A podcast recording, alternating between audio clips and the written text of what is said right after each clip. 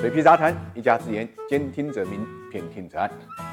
三月十五号，除了三幺五晚会备受关注之外，还有一个消息呢，在市场上引起了不小的波澜，而且直接导致呢人民币资产啊在国际市场上呢出现了急剧的异常的波动。这个新闻就是沙特阿拉伯正在考虑呢对中国的石油销售交易中间啊使用人民币结算。那么，如果沙特对中国的石油销售环节中间使用了人民币结算，在一定程度上呢就会削弱美元在全球石油市场上的主导地位，因为目前啊全球百分之八十的石油交易是以美元计算的，而中国呢，石油进口量占到了沙特出口的四分之一，所以市场立刻就炸锅了。但实际上，沙特与中国就石油交易啊使用人民币结算的谈判呢，已经进行了六年。不过呢，今年是加快了步伐。另外呢，由于沙特出口中国的石油量呢非常大，不久前呢，沙特终于决定在辽宁盘锦呢投资一百亿美元建立油厂，占股大概是三分之一左右。这个事情呢也考虑了大概有六年。如今这个消息在市场上反应之所以这么大，是因为在目前俄乌冲突的背景之下呢，相对显得比较扎眼，而且在一定程度上促使沙特加速做出决定的也还是美国呢压力。原因很简单，我们都知道沙特和俄罗斯都是国际上的油霸，现在呢。美国对俄罗斯呢疯狂制裁，冻结俄罗斯的外汇储备，对沙特震动是非常大的。沙特很难不考虑自己的处境，多了一个心眼。从一九七四年以来，沙特一直都是用美元交易石油的。当时呢，美国向沙特呢提供安全保证，来换取呢沙特对石油美元体系的忠诚。但是美国不靠谱呢，已经不是一天两天的事情了。在此之前，沙特和也门胡塞武装冲突中间，美国并没有给予沙特呢足够的军事支持。在重启伊核协议谈判时候，也没有足够。考虑到沙特和阿联酋的意愿，去年呢又突然从阿富汗撤军，都让沙特呢越来越担心。